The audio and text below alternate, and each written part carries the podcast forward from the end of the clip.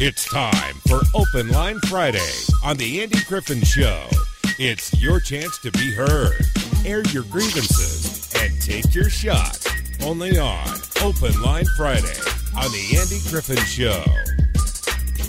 Hi, everybody. Happy Friday to you. Hope you got a fun weekend planned. I, I don't think I have much planned. A couple of little things, but uh, for the most part, it's going to be a chill weekend, doing a little uh, pickleballing, swimming, stuff like that. Uh, it's going to be hot, though. Hot and windy, actually. Uh, hot is good for if you have a pool. Windy is bad if you play pickleball because uh, that ball is just light and it's going to blow all over the place.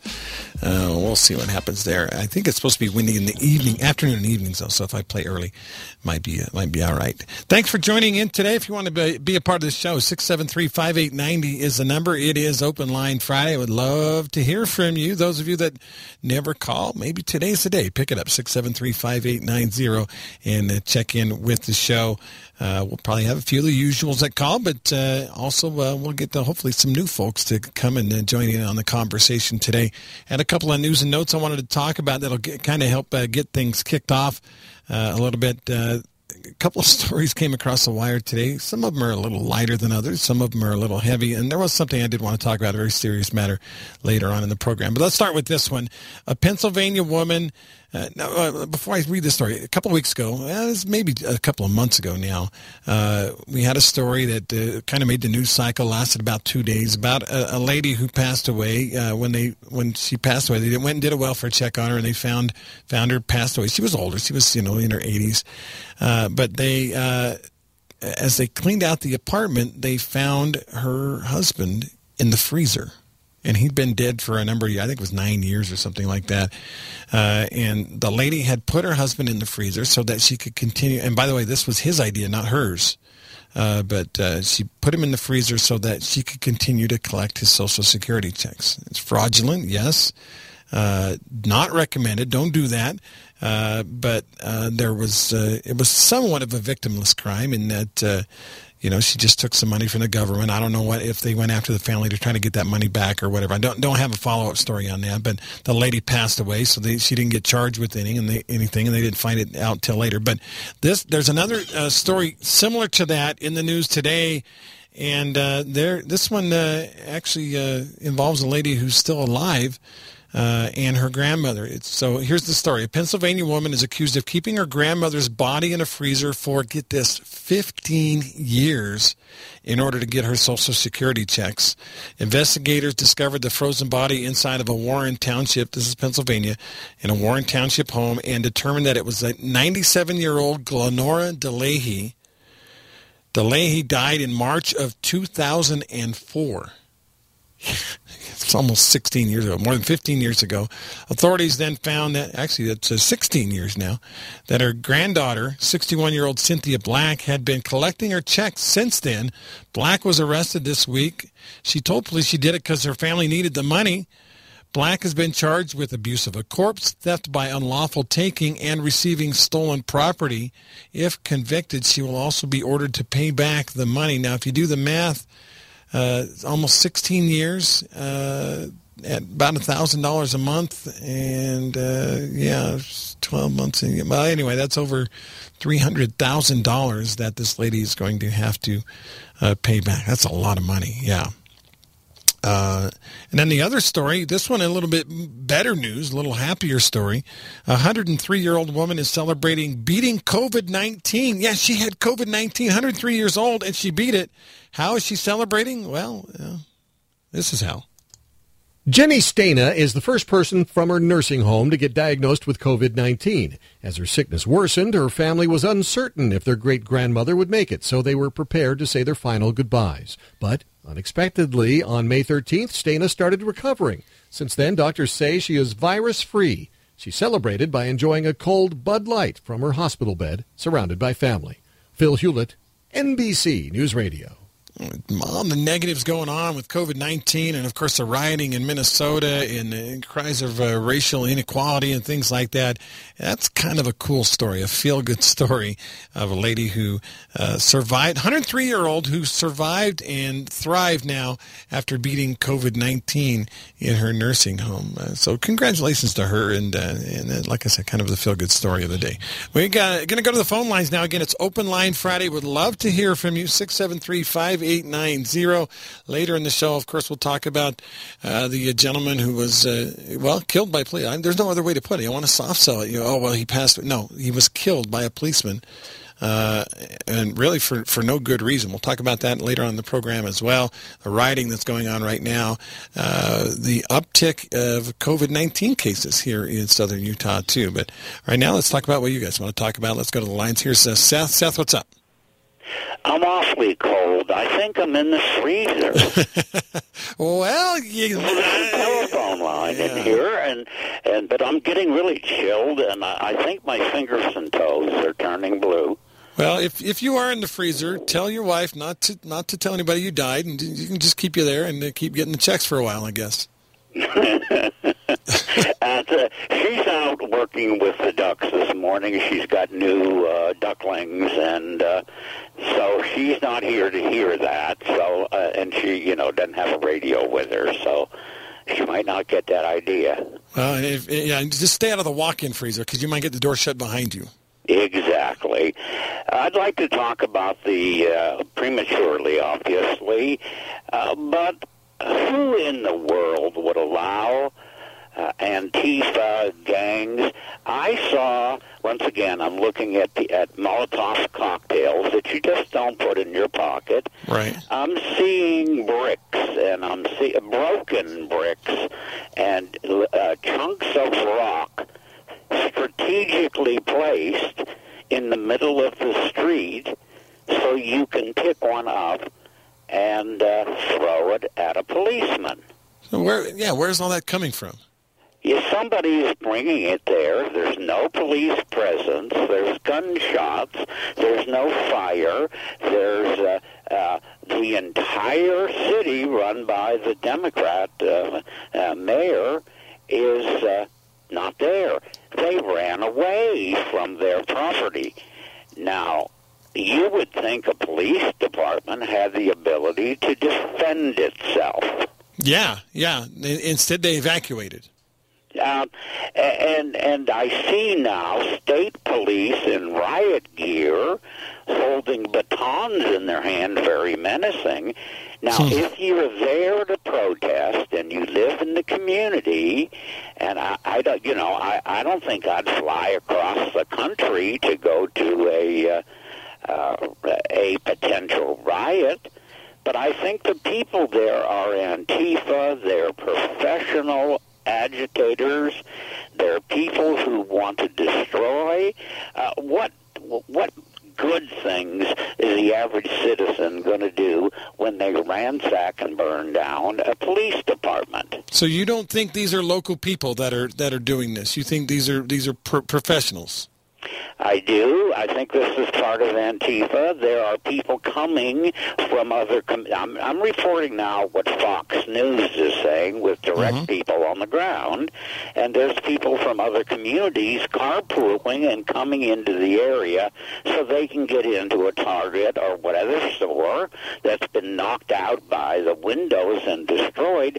I think we we're talking maybe billions of dollars worth of damage that the people, honest, law-abiding citizen in the community, will end up having to buy a new police department. Well, you know, Seth, and you saying that, see, I always felt like, and we even had a conversation about this yesterday, that this wouldn't happen in St. George, Utah, because our citizens are too responsible. But if you're saying that these aren't the citizens of Minneapolis that are that are uh, kind of causing all this mayhem, these are people that are coming in from the outside. That tells me, Seth, that that could happen here. Then is that what you're saying? For sure, and let me tell you another secret. Every one of the meetings for CERT training and for preparedness always says uh, one thing that with when your children miss nine meals, we turn into them. Really? And they're going to come to the guy next door or maybe take a stake directory and go down the hierarchy from the stake president and the bishops because chances are they are prepared and so maybe church rolls would be a hunting list of Wow. where to go to get food Wow. Yeah. and water. Now, this is common parlance. This is common uh, knowledge in any preparation or people who are are preppers. Hmm. That within nine meals we turn into them. Wow. That that's scary, Seth. That, I mean, that's it's. I, I hate to say it, Seth, but that's kind of cynical. Uh, I hope that's not true. Let's go to line two. Caller, you're on with Andy. What's up? You there? Morning. Yeah. Go ahead. Um, Well, I don't know uh, how long people around here would put up with it. Outsiders coming in and tearing everything up and rioting and, and being all violent because we have this little distinctive here, this thing here that uh, places like Minneapolis don't have. It's called a Second Amendment. Hmm. And um, I I don't know. I think if a bunch of outsiders came in and started rioting and destroying things, I got a feeling that the uh, Second Amendment would be justifiably used.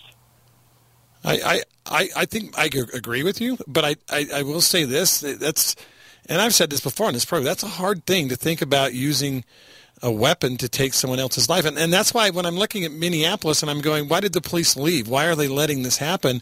I think the police are trying to avoid killing anybody else. They're already in trouble for the one death. I, I oh, wonder Oh, no. if they're they're just worried about doing it again. I I'm not I'm not saying that we're going to be the Wild West, Yeah. but there's just a whole different mentality around here. Because if a bunch of outsiders came in and started talking about burning down your business and your home and threatening your family, yeah, they'd get a whole lot different reaction around here than they would back there. Yeah, that's true. Well, we, we You know, because we we care a little more about that kind of stuff than people do in big cities. yeah. So, and, and we we must remember, okay, and this is the, the brilliance of the Minneapolis mayor speaking here. this isn't about this death. All of this isn't about this death, folks. This is about 400 years of racism. Oh boy. I don't know if you heard him when he gave his little speech and went on his little uh, leftist radical, gotta blame somebody for racism rant. No, I didn't hear, Yeah. but I saw bits and pieces. Yeah. Yeah, um, it, it it was quite informative. That uh, you know, like Seth said, the place has been run by Democrats for how long? They've been promising people all this kind of you know this and that and on and on and on for how long? Fifty plus years. But then it comes down to this, and now oh no, it's four hundred years of racism. You know, the, and the weird thing is, if you just ask a general person, oh, what do you think of Minneapolis, St. Paul? What do you think of the Twin Cities there? Most of them are going to say, well, that's that's kind of the heartland of America a little bit. It's probably hardworking, regular folks who, who care about stuff. And so to hear that they are ruled by Democrats and have been and reelected these Democrats over and over and over again, I think it's a little bit surprising to a lot of people. I know it is to me. Yeah, it, it is. I just I don't know. I, I don't know what kind of a labor union presence there is there. Yeah. But uh, if the labor union's got a stranglehold on everything, well, there's you know there's your big money coming in for Democrats. Because it, to me personally, labor unions are nothing more than laundering services for money for Democrat Party. Right. Yeah. You know, just like uh, we don't have a media anymore, we have Democrat representatives that pose as reporters. Well, and, and, and the thing is, and I can tell you this, having been trained up in the media, that uh, 99% of the time the media members are more liberal than the people they're serving, which is, you know, is a problem, a real problem. Yeah. Because they're pushing their own oh, agendas. Oh yeah. Well, and, and I I can recall many times Mike when people would bring this up, and Mike talked about when he went through school, and he would write a story and turn it in, and the instructor was going, "Whoa, whoa, whoa, whoa! You need to get out of this. You need to be more neutral. You need," and that's the way it used to be. But now, Yeah. I'm convinced that if you go into any kind of uh, journalism school now, the second you walk in the door, they probably tell you if you're any kind of a conservative, check it at the door. Because by the time we get done with you, you're going to be a flaming radical leftist. Yeah. Yeah, you know, I, have worked in a, a, half a dozen newsrooms over the years as a as a newspaper writer, always in sports. Uh, and it's a it's a weird thing because you go into these newspapers and uh, basically the sports guys were, were people who were members of the community anyway. When I worked at the Spectrum uh, back in the '90s, I was you know I was a St. George guy, and, and, I happened to be good at sports, and that's what I did. But everyone at that newspaper when I worked there, and again this is '92, '90, just into '96, I think it was. Uh, everyone that was in there was a transplant. There were no St. George natives on the staff, and every one of them was liberal and very, very, very. Uh, well, opposite of me, I guess I should say. Uh, they, uh, you know, and, and, so me and my assistant sports editor, we were like the local guys who actually represented what St. George was all about, and we actually fought every step of the way the rest of the staff on what stories we were supposed to write and how we were supposed to cover things. It was frustrating. Yeah, I, now think about that. You're talking sports. Yeah. You know, but, but does it surprise you when you look and uh, we've got ESPN and they politicize everything? Yes, the they do. Sadly, and if you don't yeah. believe that, just go back and look at the soccer winnings of the women's soccer team. Well, it, you don't think everything's politicized. That's right. Oh yeah, they don't make enough money. That's right. And, yeah. and, and and look at what they the coverage they give this Kaepernick joker. You know, and, and now oh, yeah. that's and now that's back again. Unfortunately, uh, yeah, people saying, "Well, yeah, go ahead." Oh, I was going to say, you know, going down that road that you're talking about right there. Yeah, Colin Kaepernick, big leftist cop hating, and if you don't think that, go look at the picture of the socks the man wore. Little pigs with police hats on, but no, no, no, no, no. We're not supposed to talk about that, and that's not what it's about, but that's what's represented. But now, you know, like you said, he's getting all of the accolades. He gets the Nike deals. He gets this. He gets that. Let's go back and let's look at what happened to Alejandro Villanueva when he went out onto the field in Chicago and put his hand over his heart for the national anthem. I don't. I don't recall that. Tell me more about it. That was. Uh, it was beginning of the season a few years ago when all of this was going on. Pittsburgh Steelers traveled to Chicago. Out of the entire Steelers team, Alejandro was the only one that came out oh, from yeah, the yeah, national yeah. anthem. I remember. Put yeah. his hand over his heart, and they crucified him for he, it. He ran out onto the field before the national anthem all by himself, while his teammates stayed in the locker room. Yeah, and his coach belittled him for it and the media belittled him for it. And the, the guy basically got crucified, tattooed, and demonized until he came out and apologized. Hmm. That's rough. Yeah. All right. The, the, real sad part about this is, and I don't know how many know it, that man is a special forces veteran. Oh, awesome! Wow. Well, you know, I the the thing that really bothers me about this whole Kaepernick thing, and I saw a meme yesterday, yes, on Facebook that said, "This is why Colin kneels." To expose the racism in police departments. And I was just like, wait a minute. Wait. So you're saying that Colin says, well, no, no matter what Colin says, you're saying that the reason that this policeman killed that guy is because he's white and that guy's black. And that's the reason it happened.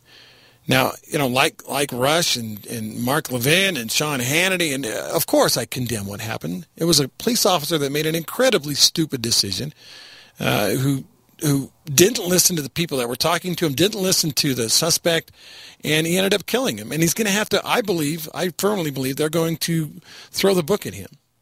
And probably uh, the other policemen that were there that were a part of it. It's wrong. He never should have done it. That was terrible. But really, was it because he was white and that guy was black? Is that the reason it happened? Really? I'm not buying it. We have a police officer that did something really, really, really stupid and it's going to cost him uh, life as he knows it. But really, it's all because he was white and that guy was black. That's the reason. I don't think so. I think it's because he's a a, a police officer who, made a dumb decision, and it sounds like, and uh, like I said yesterday, it's going to come out his record. It sound already. I saw one or two uh, little little snippets in the news about him having been disciplined before and him having some other issues. This isn't about white and black. This is about a bad cop who did who's, who's a bully who did something really really evil. It's not about white and black. All right, let's go back to the phone line. Caller, you're on with Andy. What's up? Hey, Andy. So you know, Steph had talked about uh, uh people coming in to our community, and it, you know, would that happen and types yeah. of thing. Uh, and you know, you mentioned that you would have a hard time, you know, pulling the trigger or whatever, you know, taking a life if it came down to it. Sure. Well, this has all happened before, and you know, since Seth brought up, you know, stake presidents and bishops and using the church rolls as a a, a map of where to go, Right. I'm going to go that direction. Okay. So it all comes back. You know, there was a time where they had to, the people had to wave what they called the title of liberty in defense of their country, their God, and their families. And, you know, as hard as it would be, because I'm in the same boat as you, I would never want to take the life of another person. Right. But if someone was coming in to take away my liberties and to threaten my family and to try to convince me to uh, go away from my God, which, let's face it, that's what the left is trying to do, hmm I would have no problem waving that title of liberty and doing what needed to be done. That's well said. I agree with you. And, and, you know, and I, I don't think you're, I don't know, whether wimp, pansy, whatever, and or I'm a wimp or a pansy because we don't want to take someone else's life. I think that's a, an admirable quality. But uh, you make a good point. At, at what point? I mean, what is on the line that would make you go to that point? Is it liberty? Is it your your religion? Would you die in the name of your God? And I'm not asking you specifically. I'm asking people in general. Would you would you die for your religion? Do you do you believe that strongly? And uh, yeah, hopefully the answer is yes. I like what you said though. Title of liberty. Well, just just real quick, uh, you know, you were talking. Most of the people who have guns are not looking to use them. They are there for protection, and I guarantee you, there are a small percentage I'm, of someone who is looking for the opportunity to use their gun, but that is a very, very small percentage. Yeah, I think so too. Uh, and I will say this: I have a gun at home, and I don't own that gun because I hunt. I don't own that gun because I like to go skeet shooting or whatever it is. I own that gun gun because someday, maybe, I might need to protect my family. And I don't think there's anything wrong with that, right? No, there's not. All right. Thanks, Andy. Thanks for the call today. Appreciate it. Good to talk to you. It is uh, 9.30. We've got to get the weather break in. When we come back, we'll take more of your phone calls. I do have a uh, something I want to read to you later in the show. Hopefully we'll have some time uh, at about maybe 10 minutes to... Um, it's very serious, very very heavy, and I'm not trying to bring anybody down, but I, I like the way that a family dealt with a tragedy, and I want to get into that, but that's uh, probably about 20 minutes or so from right now.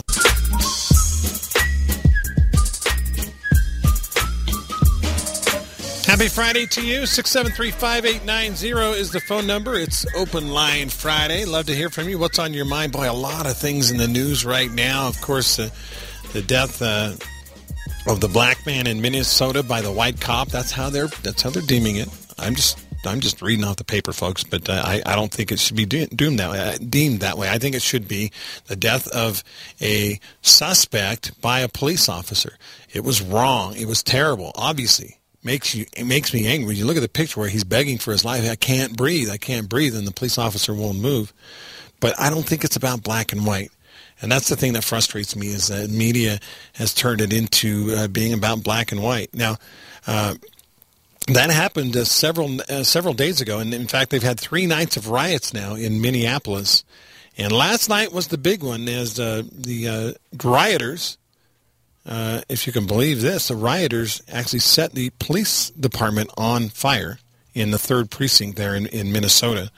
Uh, in the uh, they talked to Mayor Jacob Frey of, Minneapolis, and he said that he uh, actually made the call to pull the officers from the third pre- precinct, saying it was obvious the safety of the police officers and the public was at risk. Do you hear? Do you hear they slipped that in there? He said it's the safety of the police officers and the public was at risk. Well, I don't think the safety of the police officers was at risk because they're all carrying tasers and guns. I think the safety of the public was at risk. Now, who that public was and where they came from, we don't know that. But uh, I, I mean, the the police left. It, it came down to a decision. I think it came down to for for the uh, mayor. He was like, "Well, I don't want my I don't want my police shooting anybody."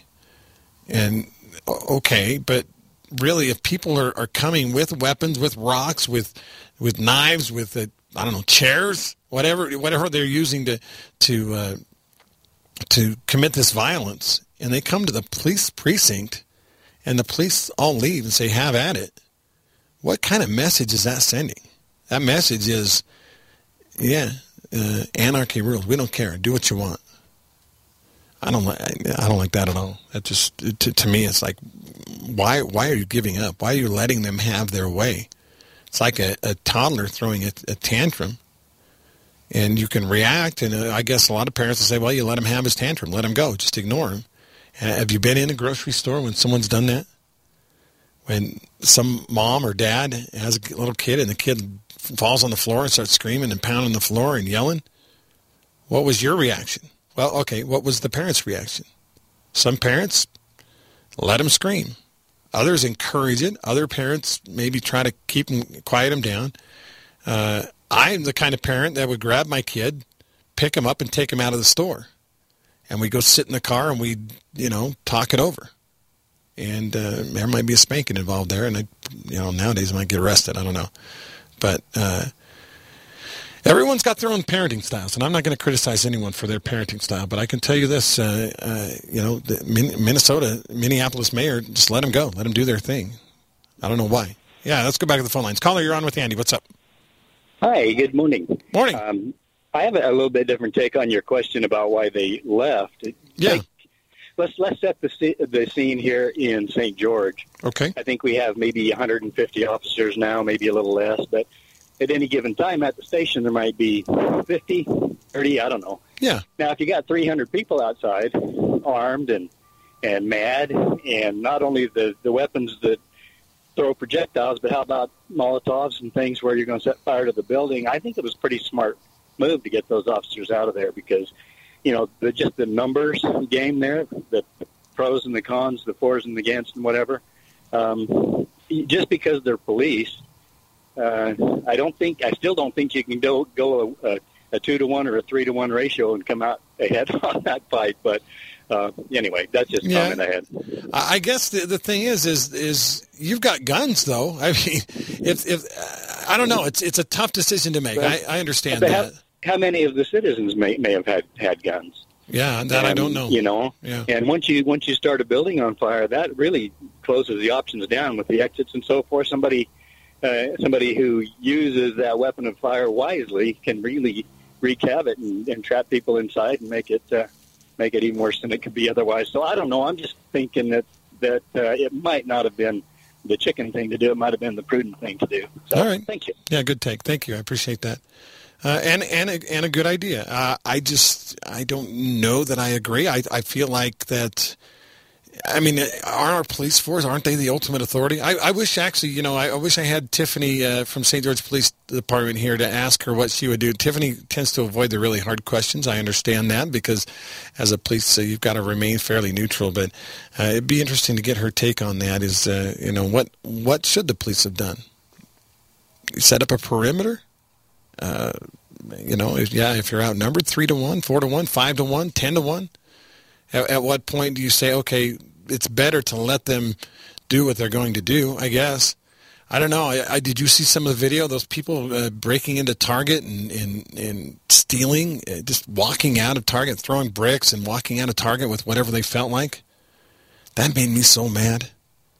I mean, I you know watching the video of the of the Floyd guy get murdered by that policeman that made me mad. It did, but also watching those people under the guise of social injustice, like Colin Kaepernick, uh, Kaepernick accepting his giant checks for kneeling on the sideline. These people go in there and say, "Oh, well, you know, a white person, a white cop killed a black person. I think I'll go steal a TV." Wait, what? How does how does that fit? It doesn't even make sense to me. All right, go back to the phone lines. Caller, you're on with Andy. What's up this morning? Hi, Andy. Hey. I just uh, you know, there's a lot of pieces to this uh, puzzle that's taking place uh, around the country and specifically in Minneapolis. And uh, I lived in the Minneapolis-St. Paul area for better than 20 years. Oh, so did you? I've okay. A pretty good idea. Yeah, I have a pretty good idea of how people are and uh, you know what's going on up there. They're no different than than we are really. Uh, you know, if you look at our capital city, Salt Lake City, would anybody say that that's a conservative, strong, liberty-minded uh, uh, city? Not anymore. Not, that's right, not anymore. And Minneapolis, St. Paul is exactly the same way. If you go out into the suburbs, out into Lakeville, Burnsville, Eagan, all of these uh, various uh, communities that outlie from the uh, metropolitan area, you find that they're just like we are. There's lots of conservatives there. Mm-hmm. And by the way, the, the earlier caller, and I agree with him uh, most of the time. He's a good guy, but his his assumption that the people in Minneapolis, St. Paul, aren't uh, Second Amendment minded. I would just remind him that I'll bet you there's three times more guns in that area per capita than there are here. Really? Those folks, they're hunters, they're sportsmen. They they love their guns and they use them regularly. So this isn't about whether or not uh, you know somebody's willing to defend themselves. You know, it's the city. It's it's Minneapolis that's getting burned down. Not many, or you know, the the problems. Not many people uh, in the outlying areas are inclined to grab a gun and run to Minneapolis, St. Paul. Right. So you know, the people who live within the city, yeah, they're they're overwhelmed by liberalism. And one of the other callers was talking about, and I think this is exactly what's going on, is that you remember Rahm Emanuel, I don't know, several, been five, six, ten years, I don't know, time passes pretty fast these days, um, said, don't let a crisis go to waste. That's right. Well, there's a lot of people out there that that hate this country, and they will use any, and they're all leftists. They'll they'll use any opportunity to try to stir the pot, to try to uh, create havoc and chaos, because that's what they thrive on. They hate America. They hate what it was founded on, and they are hell bent on turning this into a communist slash socialist country. They're, we're surrounded by them, and so don't think for a second that the people in Minneapolis are happy about that. I guarantee you that most people feel about it the same way we do. Why are they allowing these thugs, these criminals, to run wild? They're they're they're looking for law enforcement to take control, and and every day that they don't, they teach these guys one more time. It's okay. We're not going to do anything. We're going to stand down. You know, there was a mayor. This was again ten years ago. This happened. I don't remember where it was. It was maybe uh, uh, Atlanta, Memphis, somewhere where there was a, a shooting, a similar thing, an uprising like this. And the mayor basically came out and said, "You know what? We're standing down. We're just going to let these people vent. They have a right to vent, and we're going to let them." Well, it's true they have a right to vent to the point they're not damaging somebody else's property. Exactly. They're not endangering Yeah. somebody else's life. And so, yeah, you, you can go out and you can demonstrate, protest.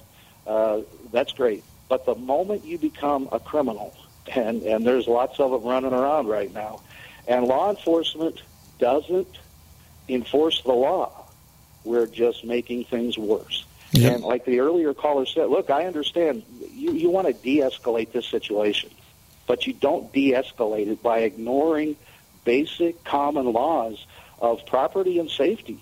Uh, this is, it's been going on for, for a long time now. We don't want to hold anybody accountable for anything. Yeah. Well said. I agree with you, and uh, and it, and things change when you start breaking into stores and throwing bricks through windows and, and things like that. It turns you into something different entirely. Thanks for the call today. All right, we got uh, phone lines are lit up. Let's go to line three. Caller, you're on with Andy. Thank you for being patient. Our hold function is not working correctly right now, but uh, thank you for calling in. What's on your mind? Thank you. Uh, I totally agree with that last caller. This situation uh, that happened uh, sets a precedent, and uh, and if it's not nipped in the bud, why, will the next place will be St. Louis or some other city. Mm-hmm. They'll take o- take over, and uh, cops will stand down. And uh, uh, the mayor made a horrible mistake by not reinforcing his cops and take care of these people. Yeah, good call. I agree with you. If your li- if your life is threatened, if you're a policeman, I have a I have a uh, grandson that's a deputy sheriff in California, and if your if your life is threatened, you have every right to shoot. Yeah. All right. Hey, thanks for the call. I appreciate that. I, I. I, think I think he's right. And and the thing about it, you know, that mayor said, "Hey, we're just going to pull the police out of there." I think he went the wrong direction. I think he could have sent more police. I think he should have, uh, you know, called the, the National Guard. Should have gotten the, and and they're there now, but that's because the president sent them, not because the mayor wanted them. Uh, I think he should have sent more people. Got the state police involved, and because it's the message you're sending. You know, my, my analogy again with the little kid. If you let the little kid get away with it, next time next time the situation arises, what's the little kid going to do? The exact same thing. Well, if you let these people get away with it, they burn down a police precinct. They burn down a police station. Let me say it one more time. They burned down a police station in Minneapolis, and the mayor, all he did was pull everybody out of there. Yeah, let them do it. Let them vent. Let them have their way. That's not America. I don't know where that is. That's you know that's that's something that would happen, uh, you know, in a third world country. That's not that's not America. And and uh, you know do what do what has to be done to to get things under control, Mayor. Don't let it slide. All right, time for a commercial break. When we come back, oh, I do want to do this before I go to break. Uh, there's a young man by the name of Cameron Moody. He has uh, cancer in his on his eye. In fact, he lost one of his eyes. It's a scary situation. Cameron is fighting cancer. They're having a fundraiser for Cameron at Voodoo Pizza in St. George, right there on the boulevard, uh, this Saturday. That's tomorrow uh, from 4 p.m. to 10 p.m. They'll have a voodoo pizza. They'll be giving a, a part of the proceeds of their pizza sales uh, for this young man. There'll also be the Corn Dog Company food truck will be there. Uh, they'll be giving away some prizes, other goodies. Again, all proceeds from sales this day will go to support the Moody family as their sweet two-year-old Cameron Moody undergoes chemotherapy. If you want to learn more about Cameron, go to GoFundMe.com and just search for Cameron Moody, spelled just like it sounds, Cameron Moody. Uh, there's a nice page, kind of writes out, uh, writes about what he's going through and stuff. But uh, and I know our cohorts at ESPN Radio are going to be there live for part of the day to help promote this uh, event and, and to help uh, help the family, the Moody family, deal with this scary situation with their young man with with Cameron. Uh, again, four to ten on Saturday at Voodoo Pizza, raising money. to help the Moody family and this young young fella deal with cancer. We'll be right back. I've got something uh, kind of serious I want to talk about, but a good, I don't know, good, good ending, but a good story when we come back. Joe Schoney is a local loan consultant. He's been in southern Utah for two and a half decades, and his big thing is customer service. Yeah, he wants to make you feel comfortable, wants to keep you updated every step of the way. If you've bought a house lately or had some kind of big loan, you know it can be a hassle, it can be a pain, a lot of worry, a lot of lost sleep. Well, Joe takes care of everything, so you don't have to lose sleep, you don't have to worry. Uh, in fact, uh, out of now 400 or 352 reviews online, Joe averages 4.91 one stars. Here's the latest one from Jeremy. He said, Joe, Sue, and their team are great to work with. Always following up quickly if you have a question. Thank you so much. Five stars. Another five star from Michael and Cedar said the entire loan process from start to finish worked out great. Everyone was super easy to work with, and they took great care of us. It's Joe Schoney. That's his name. His phone number is 435 590 6300, or you can email him joe.schoney, S-C-H-O-N-E-Y, joe.schoney at nafinc.com. Southwest Behavioral uh, Department in Utah. Sorry about that. Cut that off. But uh, Andy Griffin here. Just a few minutes left in the show. If you'd like to call in 673-5890. I do have uh, something I wanted to go over here for a few minutes. Uh, I beg your indulgence. Uh, now, I've talked about it in the past on this show. Uh, suicide is something that touched my life. I my my brother. well, it's been 20, 23 years ago that my brother killed himself, and you know, it's it's a life altering thing, uh, obviously for the person that does it, but for those around him, those that were close to the person that does it, and uh, there's there are so many questions that never ever get answered when it comes to suicide. Why? How? How come you didn't think there was any help? How come you didn't love me enough? All those questions are there. And uh, the other day, I came across this obituary in uh, it's in it's in Utah, Cache Valley. Uh, from a lady who who uh, chose to end her life, and it was sobering to me because uh, of the situation. And I'm going to read you some of that obituary, not the whole thing; it's pretty lengthy, but I'm going to read you some of it and uh, kind of get your thoughts on what you think of the way the family dealt with it. Okay, uh, her name is Chaylie, Chaylie, C H A Y L I E, Chaylie Holmgren. Chaylie Holmgren, born September 5th, 1991. That puts her at 28 years of old of, of age daughter of Chad Holmgren and Mindy Hogan, chose to end her journey on this earth Sunday, May 17, 2020. Yeah, that was, what was that? Uh, last Sunday. Yeah, week ago Sunday. She is survived by her children, London, who is 10, Braken, who is 6, Brixton, who is 2, her parents, uh, her brothers, and her grandparents, Gail and Kathleen Stenquist. As well as, uh, yeah, the other grandparents. I'm not going to list all their names. Chaylie with her unforgettable megawatt smile and infectious laugh. And I urge you to go to cachevalley.com, uh, cachevalleydaily.com, and check this obituary out. Uh, said Chaylie with her unforgettable megawatt smile, beautiful lady, and infectious laugh could light the darkest of rooms. She was adored by everyone who met her. She was vivacious, loyal, spunky, and strong-willed, kind and tenacious, with a loving and gracious spirit. She loved family gatherings, playing games, making people laugh. It goes on to talk about all her all her great things. She was a cherished and devoted mother, daughter, sister, granddaughter, niece, cousin, and friend who was loved dip, uh, deeply. She was stunning in every form and facet. Anyway, you know, we see all that. And I, I don't doubt this stuff is true, but we see that in, in quite a bit of obituaries. And then they get to the serious stuff. It says, no one knew the darkness she faced when alone or the impossible standards a perfectionist sets for oneself. Vehemently private, Chaylie didn't discuss her demons within. We did not hear of or see her insurmountable and all-consuming pain. This realization that someone could so successfully hide in broad daylight as a pillar of strength, portray such perfection, and project as much joy as Chaylie did, has left us all who knew her shaken to the core. It is impossible to prepare for the harsh reality of losing a loved one, especially a parent or child, at far too young of an age. And remember, her children were 10, 6, and 2. Uh, one person, let's see, oh, her death is us in significant, painful, and permanent ways. Suicide is a complicated end and compounds with an array of feelings and stigma. Oh, I can tell you that's, for, that's the truth. One person taking their own life every 40 seconds is an epidemic of massive proportion.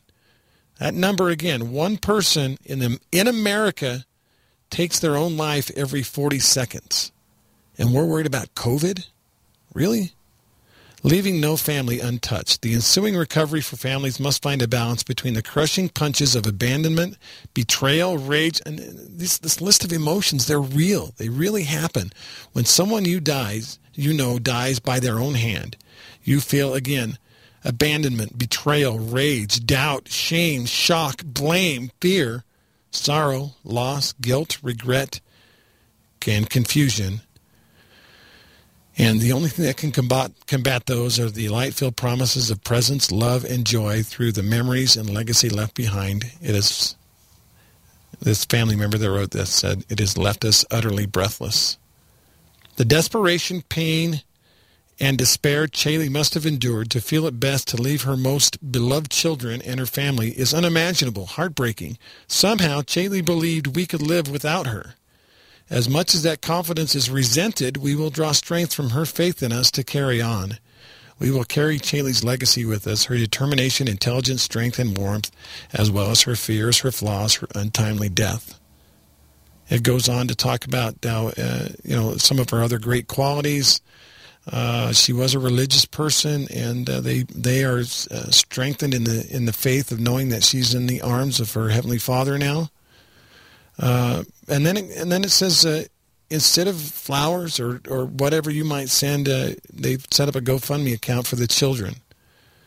Um, one more one more paragraph on this. We're almost out of time. The silent epidemic of suicide is catastrophic. If talking about it, exposing it, shouting it from the rooftops will help even one person find a way to talk about their pain, a difference can and must be made. To help others understand, we must reach out to family members, friends, and strangers. Show kindness and openness to talk, and more importantly, to listen, to see, to hear without judgment if only to save one family from the pain and anguish of losing a loved one through bringing awareness to this tragic and senseless loss of life, then our beloved Chaylie's death will not be in vain. See the signs, save a life. We can't afford to lose another light. I can tell you, I can tell you that this is if suicide hasn't touched your life, you're lucky. But if suicide has touched your life, you know the the emotions, the feelings that, that are there that never quite go away. 23 years ago, my brother killed, killed himself. I still think about what could I have done just a little bit differently that might have made him change his mind, that might have kept him from pulling that trigger. And, you know, here we are 23 years later, and I still wonder. Um, life goes on. You move on. It helped me make some decisions that I think made my life better. So in a way, the suicide helped me in some ways. But uh, suicide is, is an epidemic, and it's a thousand times worse than COVID-19. And all we have to do is make a couple of little changes, be less judgmental, be kinder, be more open to listening to people's problems, and we can help stop it. No face mask required.